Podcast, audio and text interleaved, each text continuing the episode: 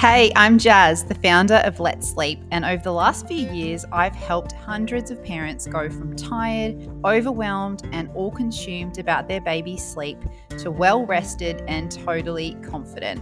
With a career in midwifery, maternal and child health nursing, and now infant and child sleep consulting, I'm bringing you all my words of wisdom to this podcast. The Let's Sleep podcast is for parents wanting to be totally empowered navigating their little one's sleep from birth to 5 years of age. Honest and educational conversations to give you the tools you need to make sleep easy. Let's do this.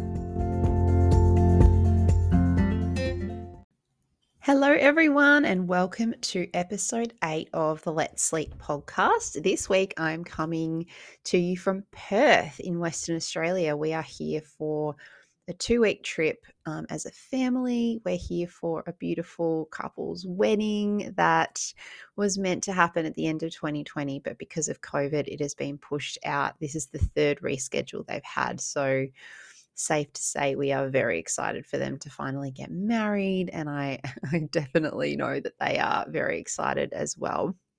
Can't quite believe I'm here, to be honest. I'm sitting out in the study, this beautiful apartment, looking out over the water, and it is just gorgeous. It's been very windy today, but we've seen dolphins in the marina, and despite Hazel being quite under the weather, she has just had an absolute ball. Oh my gosh, I just saw a dolphin literally come out of the water as I said that. There's dolphins all through this marina. It's amazing. There's a pod of about 10 of them jumping out of the water. How cool. So anyway, try and concentrate while there's dolphins jumping out of the water. So in today's episode, I'm going to be talking about, is it time to drop a night feed? How do we figure out when is an appropriate time to think about dropping a night feed? And just some things for you to consider. Now, obviously some families, are really okay to just go with the flow and feed baby on demand overnight for as long as they need. That is so fine. Other families, really like to kind of think about, what's the maximum amount of night feeds that would be suitable for age? And, how can I kind of reduce those down as quickly as possible? Because some families do like the idea of sleeping through the night without feeding, or, just kind of doing one feed or two feeds if possible. So just to start off this episode with thinking about, you can either proactively or reactively drop feeds overnight.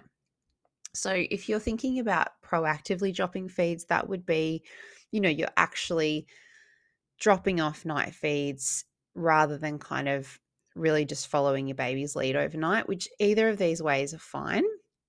So proactively would be, you decide, okay, I understand what's normal for my bub's age, which is something we'll talk about. They need, up to say 2 night feeds at this age. They're having 3, so I'm going to proactively drop one down. So it's you're taking steps to reduce the number of night feeds overnight. And then reactively is just, or that's, sort of intuitively just following your baby's lead, and you're just feeding on demand overnight, and you're not kind of taking steps to reduce those night feeds down. So they're just the 2 ways, proactive or reactive, that you can go about tackling night feeds, and either of those ways are totally fine. Personally, with Hazel, we did the reactive, so we just kind of followed her lead, and she naturally started sleeping through without night feeds from about 7.5 months of age, 8 months, and we didn't try and do that. She just naturally did that. But that being said, if she hadn't have, I probably would have started to think about dropping down to 1 night feed or none around that 8 to 9 month mark. So the 3 things I want you to consider if you are thinking about, is it time to drop a night feed for my baby? Number 1 is just understanding what is actually realistic for their age. This is really important because we don't want to be, dropping night feeds for a bub that really needs, say they're having two night feeds and you're trying to support them to sleep through or to drop down to one night feed, it might be actually very appropriate for their age to be having two milk feeds. So we don't want to be trying to drop off feeds when it's actually super appropriate for them to be having a couple of night feeds, for example. So understanding what's realistic. Now, these are just really general kind of guidelines. Obviously, every bub is different, but generally, up until about 6 to 7 months of age, I would suggest it's very normal for your baby to have up to two night feeds overnight. Obviously, this is beyond 4 months. In the newborn phase, you are feeding on demand. Sometimes it might be 2 or 3 hourly over the night in that newborn phase. But, you know, this is really for babies from 4 months onwards, all of these sort of, you know, rough guidelines I'm talking about.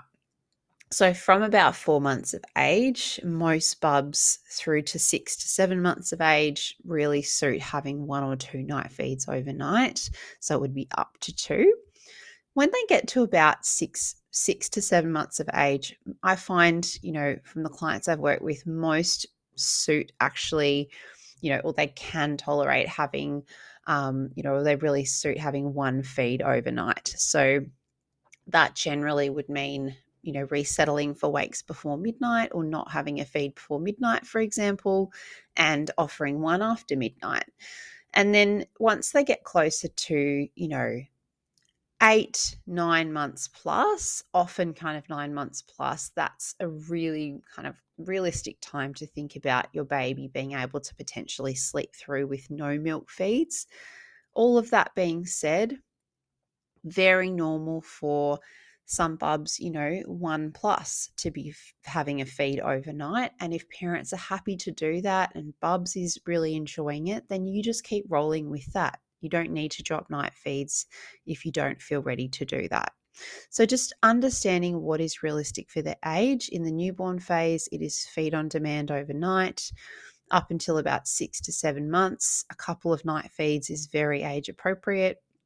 Beyond that, you know, you could start to think about dropping down to 1 night feed after midnight around that 6 to 7 months and beyond.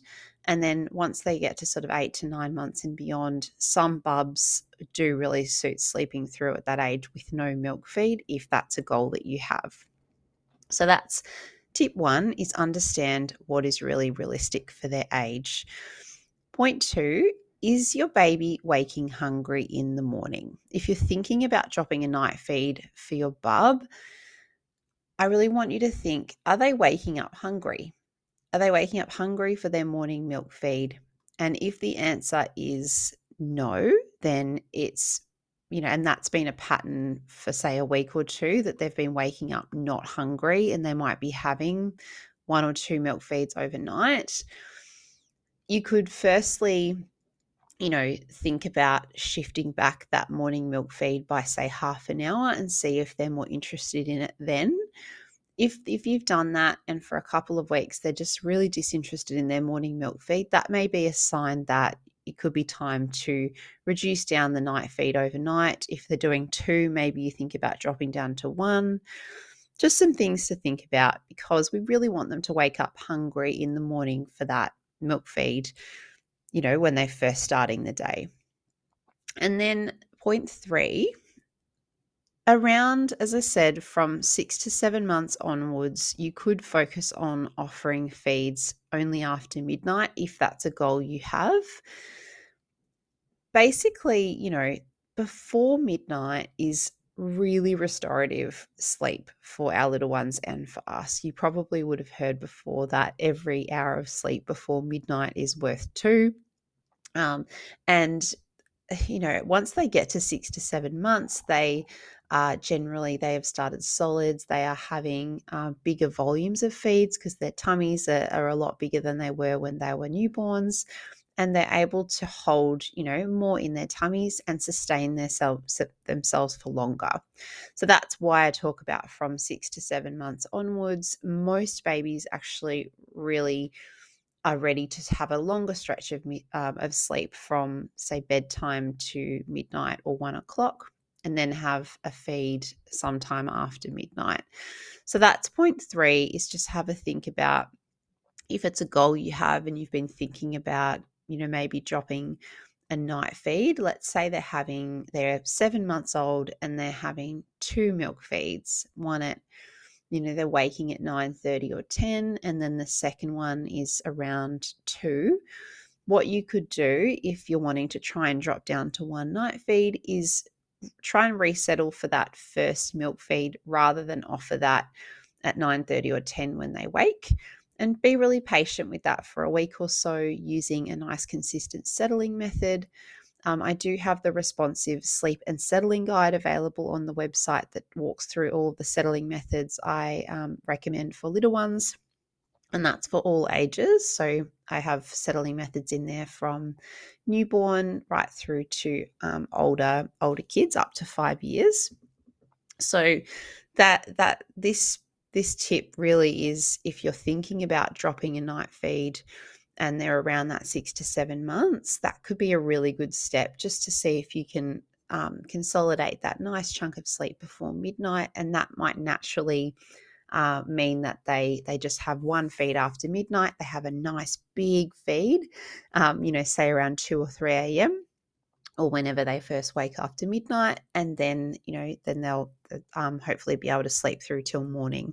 With any changes that you make to sleep, it's really, really normal to give it, you know, you need to give it a couple of weeks for these changes to really settle in and for Bubs to get used to it, and for you as well.